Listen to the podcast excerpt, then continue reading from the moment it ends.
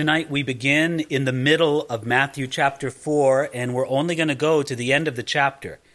I don't know if you noticed, but the last time we were together, we only took half a chapter, Matthew chapter 4, verses 1 through 11. And tonight we're only going to take half a chapter, uh, chapter 12 to the end of chapter 4, which ends with verse 25. You might wonder why we're taking a little bit smaller pieces here than we might normally do on one of these evening studies. And part of the reason is maybe I'm just sort of stalling until we get to Matthew chapter 5. Because when we get into the Sermon on the Mount, I'm a little bit intimidated by it. Uh, this is one of the greatest sections of Scripture that we can imagine that we're going to begin next week, starting at Matthew chapter 5. And so I guess I'm excited and maybe just a bit intimidated by it. So I hope you'll forgive me for maybe a little bit shorter study tonight as we linger just a little bit in Matthew chapter 4 before we get to chapter 5. But as we saw last time we were together, the first half of Matthew chapter 4 is concerned with the temptation of Jesus. And one of the themes that we really wanted to explore was this radical contrast between the setting and the blessing that came upon Jesus at his baptism and then the very difficulty that he endured during his temptation. But through both of them, Jesus was established and shown to be, demonstrated to be, the sinless Son of God. And that's exactly where we left it at verse 11, where the devil left Jesus, at least for a season, after he withstood each one of the temptations that Satan brought to him, and where angels came and ministered to Jesus. Now, when we come to verse 12, we come to a very different kind of passage where it's going to describe the ministry of Jesus in the region of Galilee. So here we go. Matthew chapter 4, beginning now at verse 12. Now, when Jesus heard that John had been put into prison, he departed to Galilee. And leaving Nazareth, he came and dwelt in Capernaum, which is by the sea, in the regions of Zebulun and Naphtali, that it might be fulfilled which was spoken by Isaiah the prophet, saying, The land of Zebulun and the land of Naphtali, by the way of the sea, beyond the Jordan, Galilee of the Gentiles, the people who sat in darkness have seen a great light and upon those who sat in the region in the shadow of death, light has dawned. Now, it says here that when Jesus heard that John had been put into prison, that's in verse 12, he departed to Galilee. It's very interesting to do a comparison among the four Gospels. And if you do, you find out that this was not the first ministry that Jesus did in Galilee we seem to be fairly certain by matching up what you might call a harmony of the Gospels. By the way, if you've never seen a harmony of the Gospels, it's a helpful tool for you to have either in book form or I'm sure it's very easily found upon the internet. But what it does is it chronologically correlates the four different Gospels.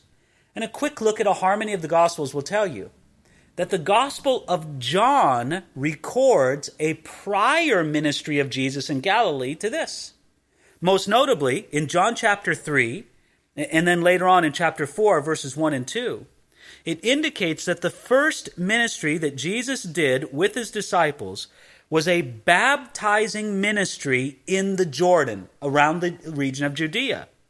Sometime after that, and sometime before the arrest of John the Baptist, Jesus went to Galilee to begin his itinerant ministry in that region.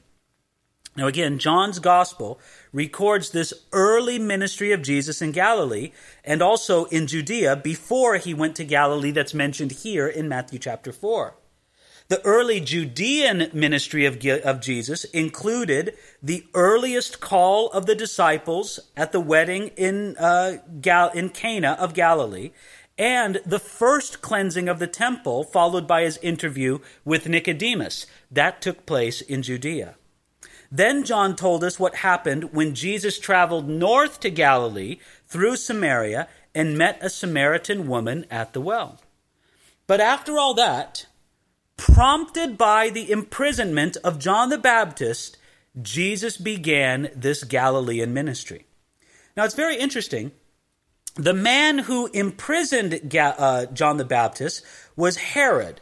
And Herod, the same Herod who imprisoned John the Baptist, it was he was the ruler over this area of Galilee. And so into that very region, Jesus went, so to speak, to minister in the very area that had opposed John the Baptist so much. Um, he was sort of picking up where John the Baptist left off. If John the Baptist's voice had been silenced in the region of Galilee, Jesus seemed especially urgent to go there and to do his ministry. And so it says there in verse 12 that he departed to Galilee. Now, the region of Galilee was a very fertile, agriculturally productive, progressive, highly populated region. According to figures from the Roman historian Josephus, there were some 3 million people populating the region of Galilee. Now, there are many people who think that that figure of Josephus is excessively high, but this is how Josephus arrives by it. Josephus says that there were some 204 villages in the region of Galilee, and each one of them had at least 15,000 people in population. That would give a population of more than 3 million people for the region.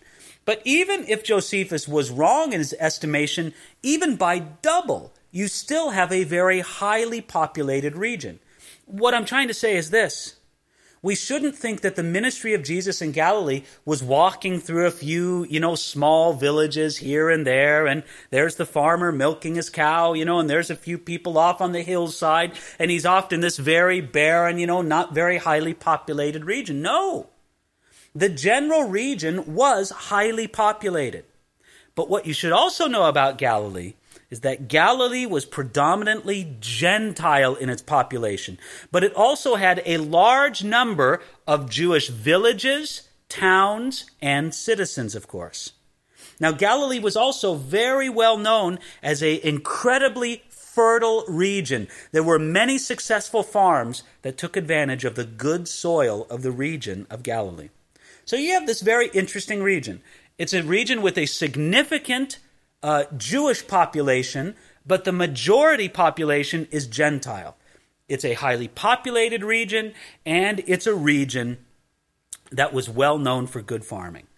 So it says very interestingly here that Jesus left Nazareth, verse 13, and came and dwelt in Capernaum. Now, why did Jesus leave Nazareth? If we just take ourselves through the chronology of Jesus' life just for a minute, right? Born in Bethlehem, right?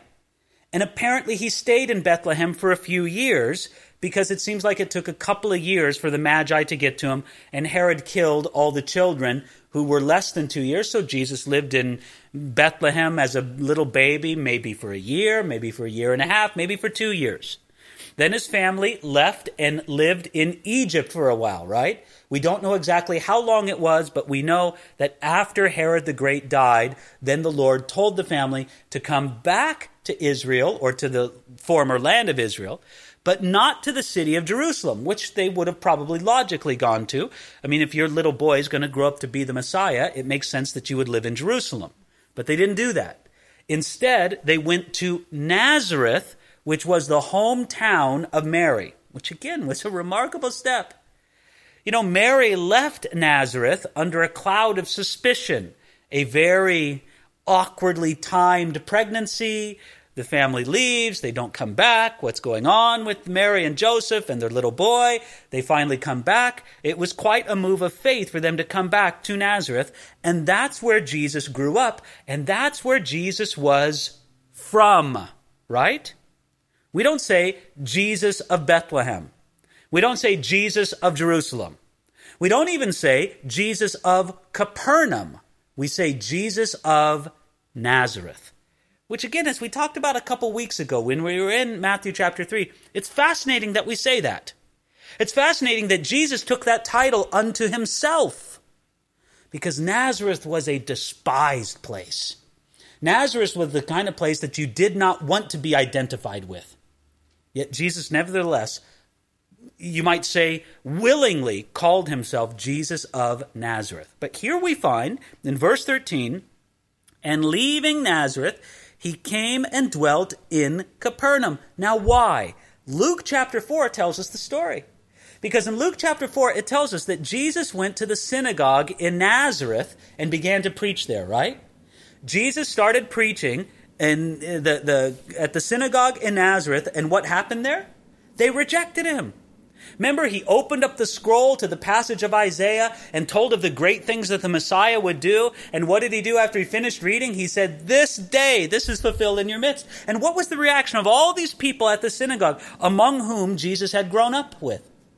Well, they said, "Well, how can you be? This is this is Jesus. This is the son of Mary and Joseph. We saw this little boy grow up. He can't be anything great. He's just one of us. He just comes from our own village, from our own town." And they rejected him at Nazareth. Therefore, Jesus said, Well, basically, if you guys don't want me, I'll go to another place. And he moved from Nazareth and came to Capernaum. It was significant that Jesus made his home in Capernaum and not in Nazareth. If you would have received a business card of Jesus, you know, Jesus Ministries, you know, international. Well, not really international. He was sent to the lost sheep of Israel, right? Jesus ministries to the lost sheep of Israel, right? Only rarely did he go outside of Israel, and that's a very interesting case that we might talk about later. But, but on his business card, if there was a hometown address, it would have been Jesus of Nazareth living in Capernaum. That was his town of residence. That's where he lived. Now, why? Why does Matthew make a note to mention this? Well, Matthew may have been particularly interested in Capernaum because, according to Matthew chapter 9, that's where Matthew himself lived. This was Matthew's hometown. This is where he was from. We also know that Peter had a house in Capernaum, uh, according to Matthew chapter 8, Mark chapter 1, and Mark chapter 2. Peter had a house in Capernaum. By the way, if you go and visit Capernaum, you can go and see this city, this village, right there on the shores of the Sea of Galilee. And it's one of the remarkable places to go, is it not? Because you can see the synagogue right there. The synagogue and the ruins of the synagogue there, if I'm remembering correctly, because I'm just trying to remember off the top of my head, the ruins that you see of the synagogue are later than Jesus' time, but it's built on the same foundation in the same place as the synagogue of Jesus' day. And not far from that synagogue at all are the remains of what they genuinely believe and have good reason to believe was the home of Simon Peter. So this is where Matthew was from, this is where Peter was from, and this is where Jesus chose to live in the days of his ministry. Now, again, it says, in leaving Nazareth, Jesus did not go to live and make his home in Jerusalem. Again, I don't think we should pass this by lightly, right? Doesn't it make sense that if you're the, the, the Messiah and you're handing out your business card, shouldn't it say Jerusalem on it? I mean, that's where the Messiah should be from. It would seem that going to Jerusalem would be the smarter career plan for a Messiah. But Jesus dwelt in Capernaum. Very interesting. Now, here, he apparently lived somewhere, right? Now, according to Matthew chapter 8, Jesus said that the Son of Man has no place to lay his head. So we can surmise that perhaps Jesus did not own his own home, but somebody gave their home to him or allowed him to live in his home. He was allowed to live somewhere, of course. Now, here, he also paid his taxes or his tribute as an inhabitant. Later on, when Peter has to do the whole, you know, fish in a mouth thing that we'll get on to much later, that was because Jesus lived there as a citizen of Capernaum. And of course, this seems to please be the place that Jesus regarded as his home base in ministry. So, we know from verses 12 and 13, let's just take a look at that again. Now, when Jesus heard that John had been put in prison, he departed to Galilee. Again, we see the boldness of Jesus, the bravery of Jesus, leaving, you know, what might have been safety. He goes to the very region of the ruler that put John the Baptist in prison, and Jesus goes and begins to, to uh, sort of ramp up or increase his ministry there. And then verse 13, and leaving Nazareth, he came and dwelt in Capernaum, which is by the sea, in the regions of Zebulun and Naphtali, that it might be fulfilled, which was spoken by Isaiah the prophet, saying, The land of Zebulun and the land of Naphtali, the way of the sea beyond the Jordan, Galilee of the Gentiles, the people who sat in darkness saw a great light, and upon those who sat in the region and shadow of death, light has dawned. This is what I want you to notice. as is his custom, Matthew saw Jesus' ministry in Galilee as the fulfillment of prophecy. Matthew is the gospel more than any of the others, although the others certainly do it as well. But Matthew, more than any of the others, is looking back to the Old Testament for the fulfillment of prophecy. And he saw Jesus' ministry in Galilee and headquarters in Capernaum, so to speak, as fulfillment of the prophecy that light would come to this region. This region that was largely populated by the Gentiles, right? Because what does he call it there in verse 15? The way of the sea beyond the Jordan, Galilee of the Gentiles. And Isaiah chapter 9, verses 1 and 2, which Matthew just quoted right here, this predicts this of the ministry of the Messiah. So here it was in despised Galilee, this place where people lived in darkness. In other words, they didn't have the advantages of the temple in Jerusalem and the priesthood all around them and all those things that might help a, a, righteous Jew live more righteously. They did not have all those advantages, but it was there that the light had dawned. And again, I don't think we should escape this. It's sort of remarkable to us that Jesus centered his ministry away from Jerusalem. Now, please, we understand that he made several trips to Jerusalem and he did a lot of important ministry in Jerusalem, and we're going to talk about the life and ministry of Jesus. But his main preaching and teaching ministry he did in the region of Galilee. Now, to call it Galilee of the Gentiles, as Isaiah did in Isaiah chapter 9, verses 1 and 2, that was true in Isaiah's day, but it was even more appropriate in Jesus' day. Because again, successive movements of population into the area had given the region of Galilee a predominantly Gentile character. And again, it was a thoroughly what you might call mixed population. So, in this area, what does Jesus begin to teach? Look at verse 17 because it's very important. It says, from that time, Jesus began to preach and to say, Repent, for the kingdom of heaven is at hand. Notice this Jesus began to preach.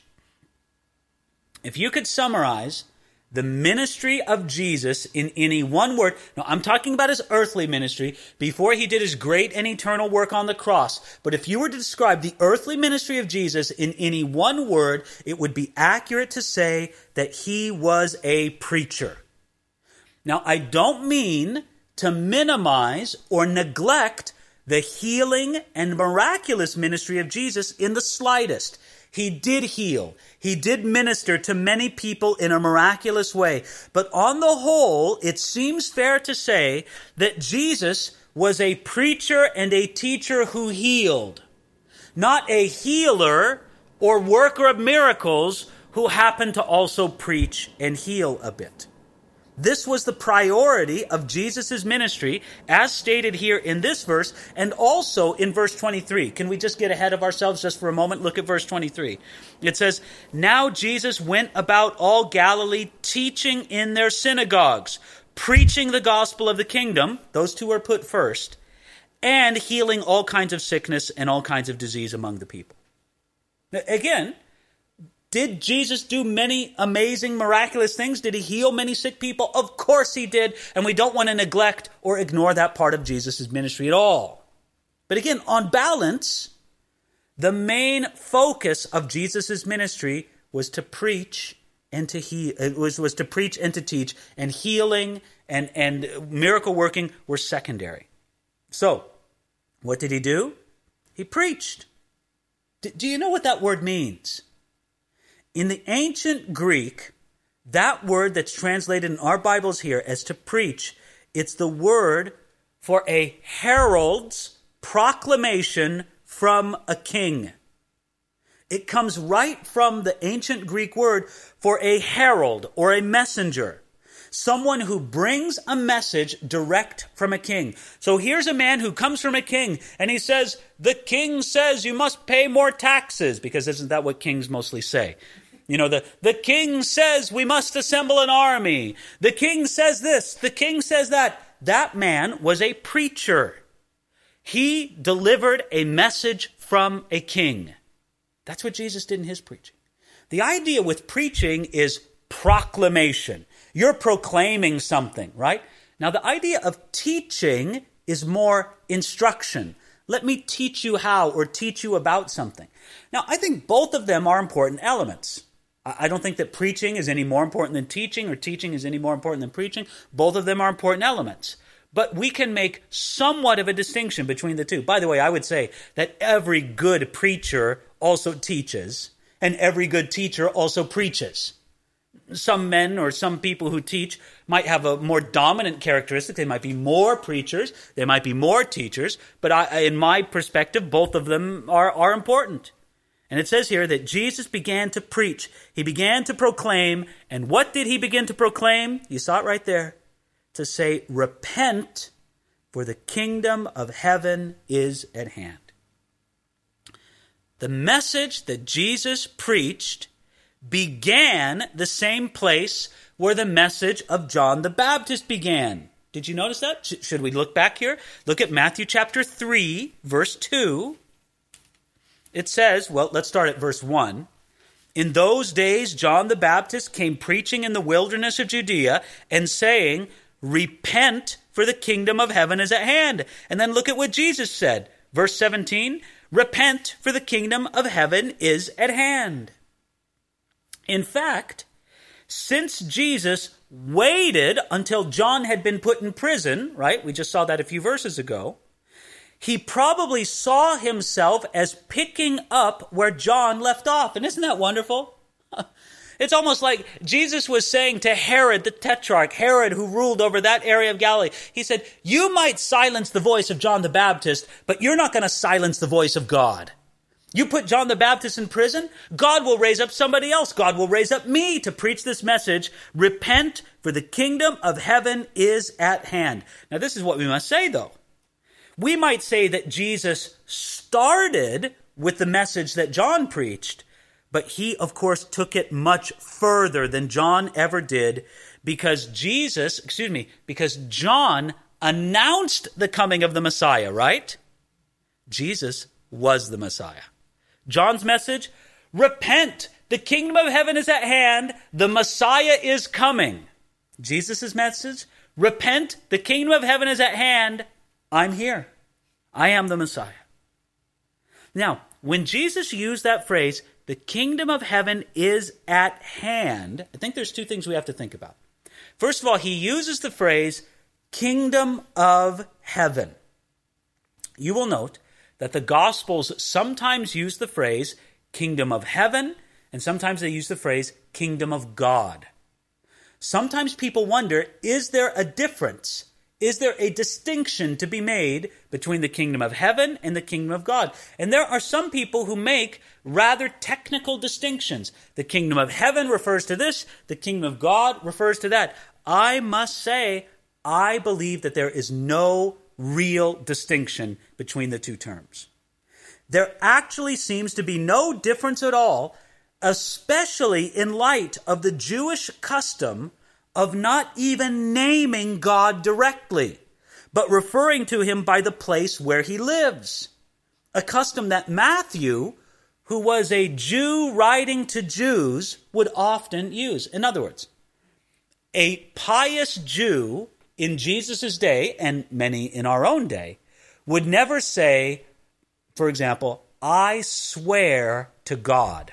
He would never say that. He would say, I swear by heaven and they would replace. They wouldn't say God spoke, they would say heaven spoke.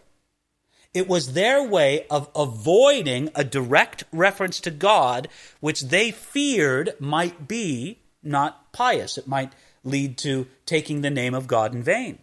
And I believe that Matthew was just employing this phrasing because he was a Jewish man writing to Jewish people. So Jesus is preaching repent for the kingdom of heaven is at hand. And then now, starting at verse 18, we see some of the men who are called as disciples. It says, And Jesus, walking by the Sea of Galilee, saw two brothers, Simon called Peter, and Andrew his brother, casting a net into the sea, for they were fishermen. Then he said to them, Follow me, and I will make you fishers of men. They immediately left their nets and followed him. Going on from there, he saw two other brothers, James the son of Zebedee and John his brother, in the boat with Zebedee their father, mending their nets. He called them, and immediately they left the boat and their father and followed him. So here we see Jesus, right? You can almost see it in your mind, right? Jesus walking by the Sea of Galilee, right? You see the Sea of Galilee there, gently washing up on the shore. Jesus walking along the Sea of Galilee, and then he sees two brothers. And what are they doing? They're casting a net into the sea. Now, what Matthew doesn't tell us and I don't criticize Matthew for this. He can't tell us everything about the life of Jesus. But what Matthew does not tell us was that this was not the first men that these men, this was not the first time that these men met. Other gospels describe previous encounters that these men had with Jesus. Uh, John chapter 1, verses 35 through 42, and Luke chapter 5, verse 3 describe that for us. But this was the time that Jesus called these men to leave their profession of being fishermen and follow him in a full time commitment. By the way, the Sea of Galilee had a very prosperous fishing industry, and its fishermen were sometimes men of some wealth. I'm not trying to say that they were rich men, but they were men at least who had some kinds of means. We know that Zebedee's family, according to Mark chapter 1 verse 20, Zebedee's family employed people to work. And so here we see that they were in fact employed with this. Now, when Jesus called these men, we also notice that he called them while they were doing something, right? He, he didn't wait. It's almost if Jesus deliberately planned this, right? I'm sure these men took breaks, right? Didn't they take breaks from fishing? They can see them off drinking a cup of coffee or tea or whatever they drank in those days. There they are taking a break, resting from the hot midday sun. You can imagine them doing that very easily, right? But they did not do that. Jesus seemed to deliberately call them in the midst of their work. And this is very common in the way that God calls people. These men were busy casting a net into the sea, or they were busy mending their nets. They were busy doing good, honest work. And this is the way that God often calls. I like what Spurgeon says. He said, Our Lord does not call idlers, lazy people, but fishers. That's how he often does it. Uh, Saul was called when he was looking for his father's donkey. Uh, David was called when he was keeping his father's sheep. The shepherds were ministered to by angels when they were guarding their flocks. Amos was farming in Tekoa. Matthew was working at the tax collector's table. Moses was tending his father in law's flocks. Gideon was threshing wheat. So often, when God called people, it was when they were in the midst of doing their work. So, what did Jesus do? He interrupted their normal occupation, and what did he say? He said, Follow me, and I will make you fishers of men. Now, in that day, it was very common for a rabbi to have disciples. There was nothing cult like Jesus coming up to a guy and saying, You follow me. You know, leave everything else and follow me around. If somebody did that today, you think, This guy's very strange. This is probably a cult. I don't want to be a part of such a thing. But again, in that culture, in that day, there was nothing cult like about Jesus asking these men to be with him constantly and to learn from him. In some aspects, certainly not in every aspect, but in some aspects, Jesus offered these men a traditional education at the feet of a rabbi. But in other aspects, it was a very different path from a normal rabbinical education. But this is how it would work in those days. You learned how to be a rabbi by making yourself a disciple of another rabbi, an older rabbi, a wise rabbi, a mentor rabbi. Now, what I find interesting is two things. First of all, Jesus never had a traditional rabbinical education, right? Who was the rabbi that Jesus followed around? Nobody. Secondly, Jesus called these guys in many ways that we might consider to be non traditional, but he did call them follow me. this would immediately suggest to the disciples of a rabbi who would follow him, who they would follow to absorb his teachings and then say, I want to be like this rabbi. I want you to notice this. In this, Jesus was going much farther than John. John the Baptist had a very successful ministry, did he not? He called thousands of people, and thousands of people responded to his ministry. John the Baptist brought, in many ways, a revival. Yet John the Baptist never said what Jesus said right here, and that was, Follow me.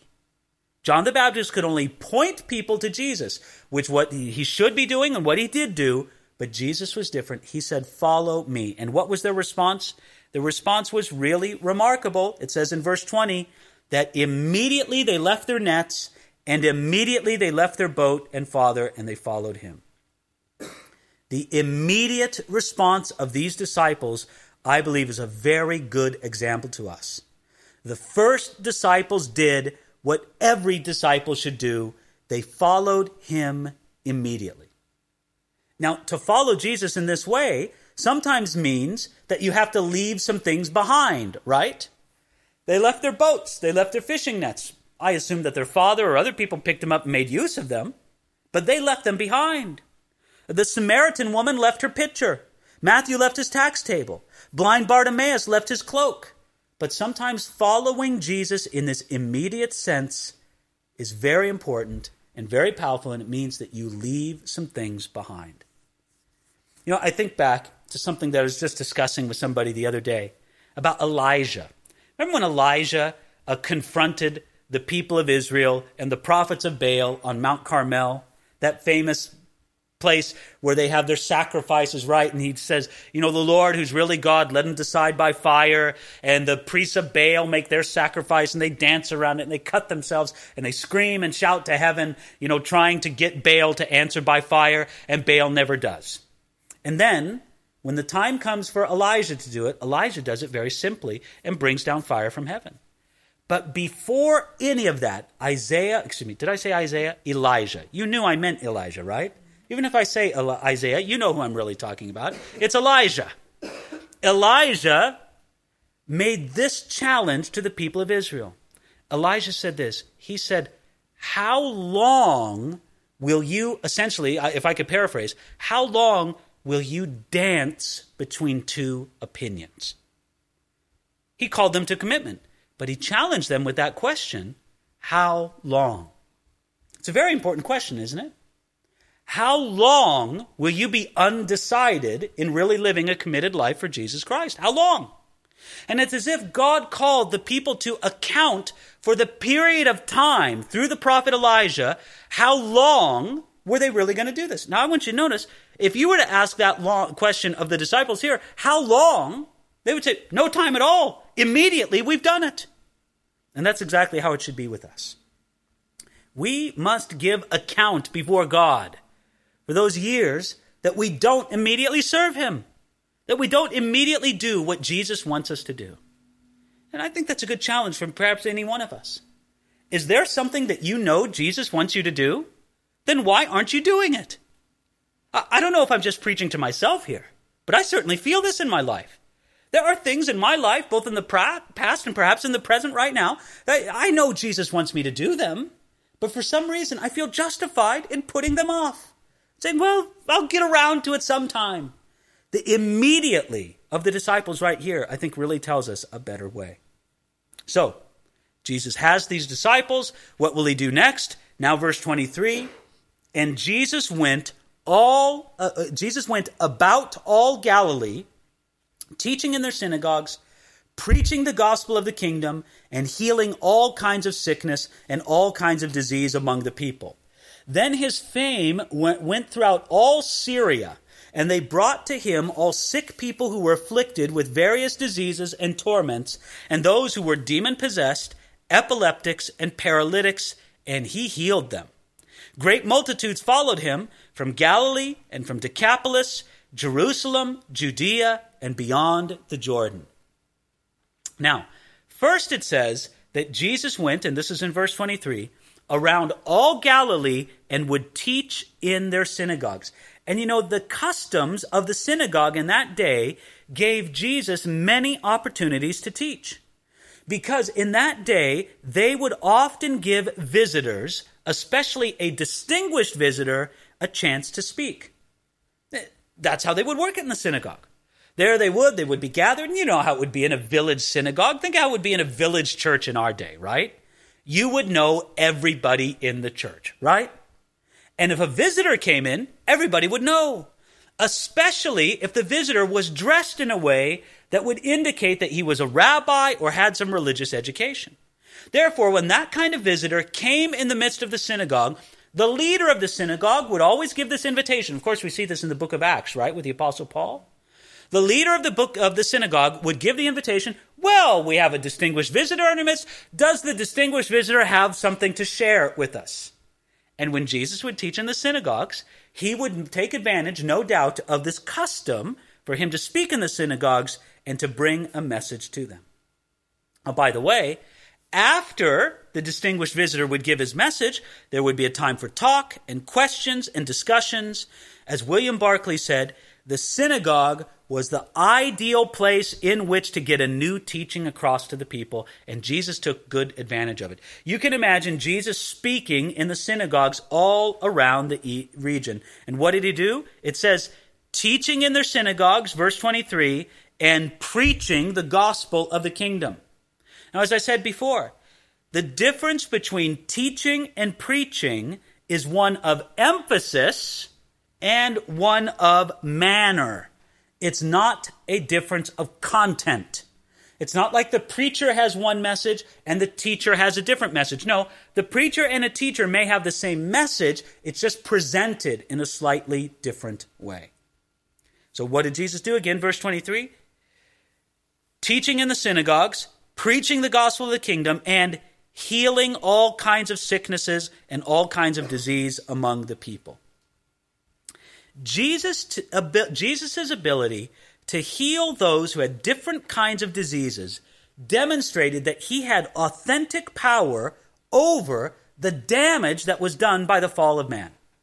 If you want to think about it, why is there sickness in the world today? Why? I'll tell you why there's sickness in the world today. It's because of sin. Now, I do not say that it's because of the specific sin of an individual, and that's a mistake sometimes people make today, right? Why is this person sick? Well, there's sin in their life. Why is that person sick? Well, there's sin in their life. No, no, no, no. I don't say that sickness is necessarily the result of the sin of the person who's sick, but sickness is the result of sin in the world. Let me put it this way Before there was sin in the world, was there sickness in the world? No. But the fall of mankind brought damage to the world, damage to the created order, and it brought sickness into the world. And here we see Jesus doing something remarkable. He's using his authority, his power as the Messiah, as a spirit filled man to bring healing to individuals. Now, he also showed authority over demon possessed, uh, de- demon possession cases. We'll talk about that for a moment. But I just want to notice one thing to you. Here is Jesus the Messiah. He has all power in heaven and earth, right? And were the Jews waiting for a Messiah with power? Absolutely, they were. Absolutely. The Jews wanted a Messiah, and they wanted a Messiah with power, and now Jesus comes to them, a Messiah full of power. But here's the difference. What did the Jewish people of that day expect that the Messiah should do with his power? Well, they knew, obviously. If the Messiah had any kind of power, what he should use that power for was to call down fire from heaven and to destroy a bunch of Roman legions, right? And get the Romans out of there so that they could have their own nation and be a people glorifying unto God once again, right? That's what the Messiah, Messiah should do with his power. Therefore, Jesus comes, and this is what he does. He displays his power all the time. But how does he display it? By healing a sick person there and a sick person here and a sick person over there. He displayed the miraculous power of the Messiah by doing humble acts of mercy and service to people. which drove the expectation of many Jewish people crazy. If the Messiah is here and he has all this power, why isn't he using it? Why is he not using it the way that we thought he should? But Jesus was doing through this ministry of healing was not only ministering to individual needs in a glorious way that reflected the heart and the love of God, but he was also doing it in a way that would shatter the misconceptions that the Jewish people of that day had about the Messiah and the way that he should use his power. That's what Jesus did. Now, we also see in verse um, 24 his fame went throughout Syria, and they brought to him all sick people who were afflicted with various diseases and torments, and those who were demon possessed, epileptics and paralytics, and he healed them. This is the first mention of the demon possessed in the New Testament. And what I find interesting about this is that the concept of demon possession is mentioned very rarely in the Old Testament. Saul was one example. Saul was one man who was troubled by a spirit. You can find that in 1 Samuel 18, verse 10, and 19, verse 9. Now, it's interesting. The Old Testament doesn't mention much about the idea of demon possession. But there's obviously much more about demon possession on the pages of the New Testament than we find in the Old Testament or that we find in the contemporary Western world? And this is a very big question a lot of people have. Why is it when I read the Gospels, it seems that Jesus on every other page is, is casting a demon out of somebody? But in the normal everyday life I live, I don't seem to meet many demon possessed people at all. Maybe there's a few people out there. Maybe you'll run into a handful of them in your entire Christian life. But it doesn't seem like there's demon possessed people today like there was in the days of Jesus. Why? Well, let me give you several reasons. Some people believe that God gave the devil a greater allowance to afflict men in that way to give a greater evidence of Jesus' credentials as the Messiah. In other words, they would say that God himself restricts the ability of Satan and demonic beings to possess people more now than he did then because he wanted to give more reasons, more examples of Jesus' power. I don't think very much of that explanation. Okay, here's another explanation. Some people believe that God allowed the devil a greater allowance to afflict man in this way to rebuke the Sadducees who did not believe in supernatural beings such as angels and demons. You know, listen, it's pretty hard to be a Sadducee and say there are no angels, there are no demons when a demon possessed guy is right beside you, right? And so some people believed that that was one reason why God allowed so many more demon possessed people in the days of Jesus. Now, I have to say, I don't think much of that reason either, for this very reason. A lot of people don't believe in angels and demons today, and you would think that God would allow much more demon possession today, right? So I don't think much of those first two reasons that I've stated. Okay, moving on.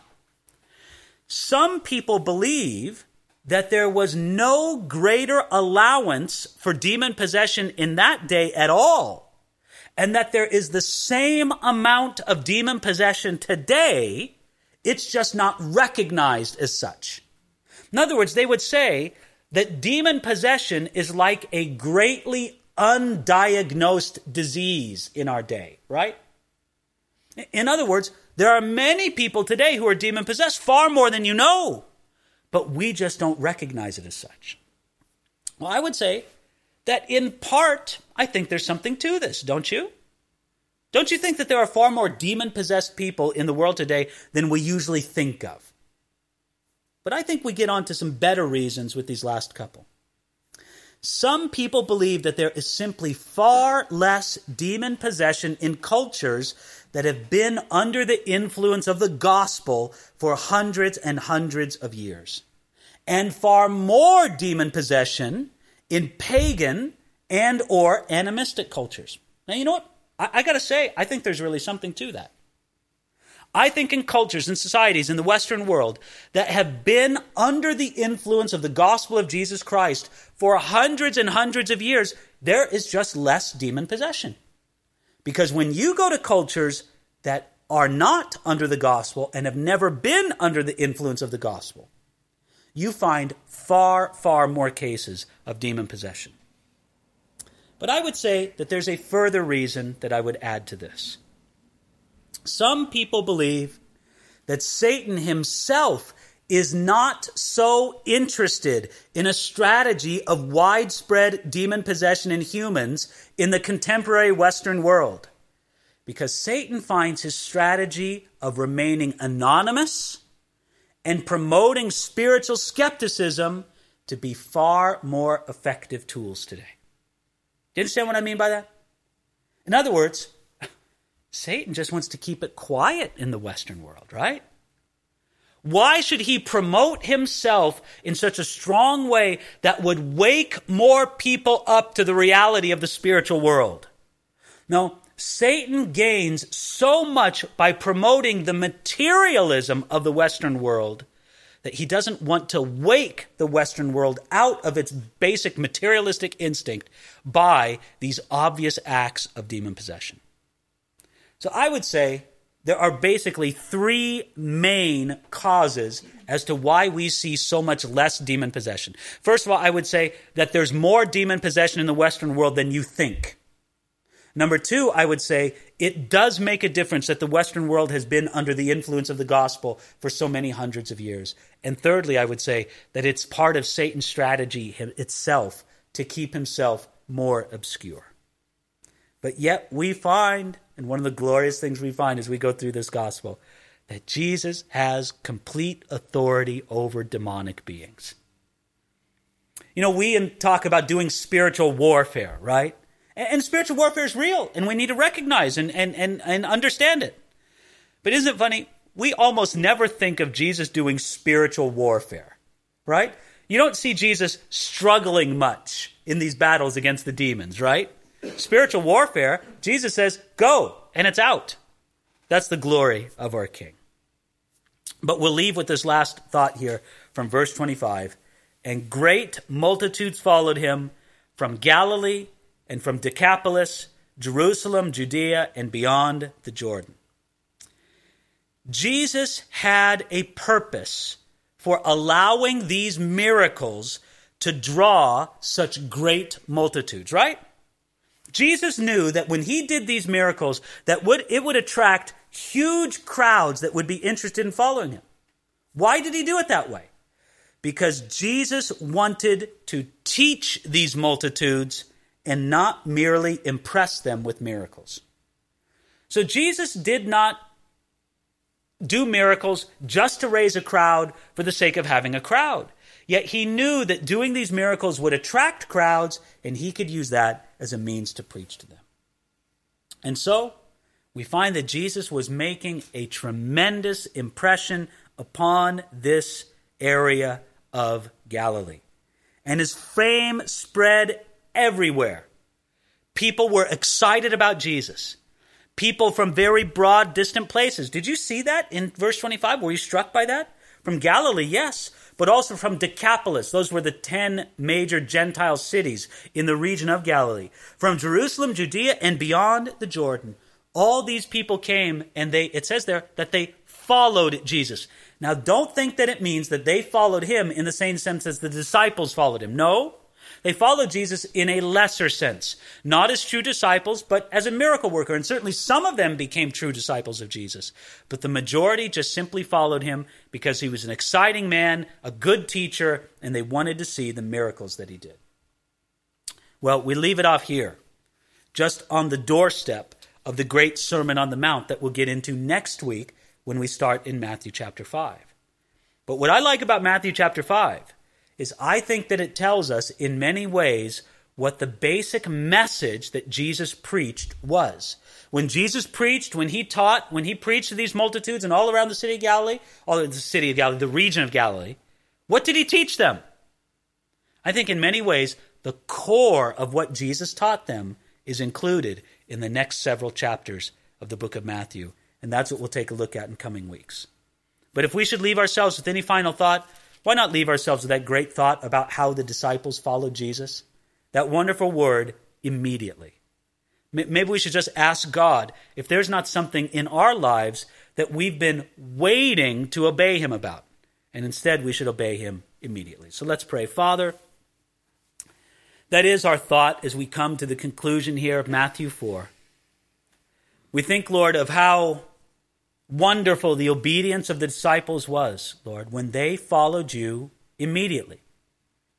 Well, Lord, we want to have a similar kind of obedience where we give you glory, where we follow after you. Help us to do it, Lord. And we just invite you to speak to our hearts. Lord, if there's some area of obedience that we have been waiting to obey you with, Father, just speak to our hearts about it so that we can no longer wait. Just obey you as we should immediately. We pray this in Jesus' name. Amen.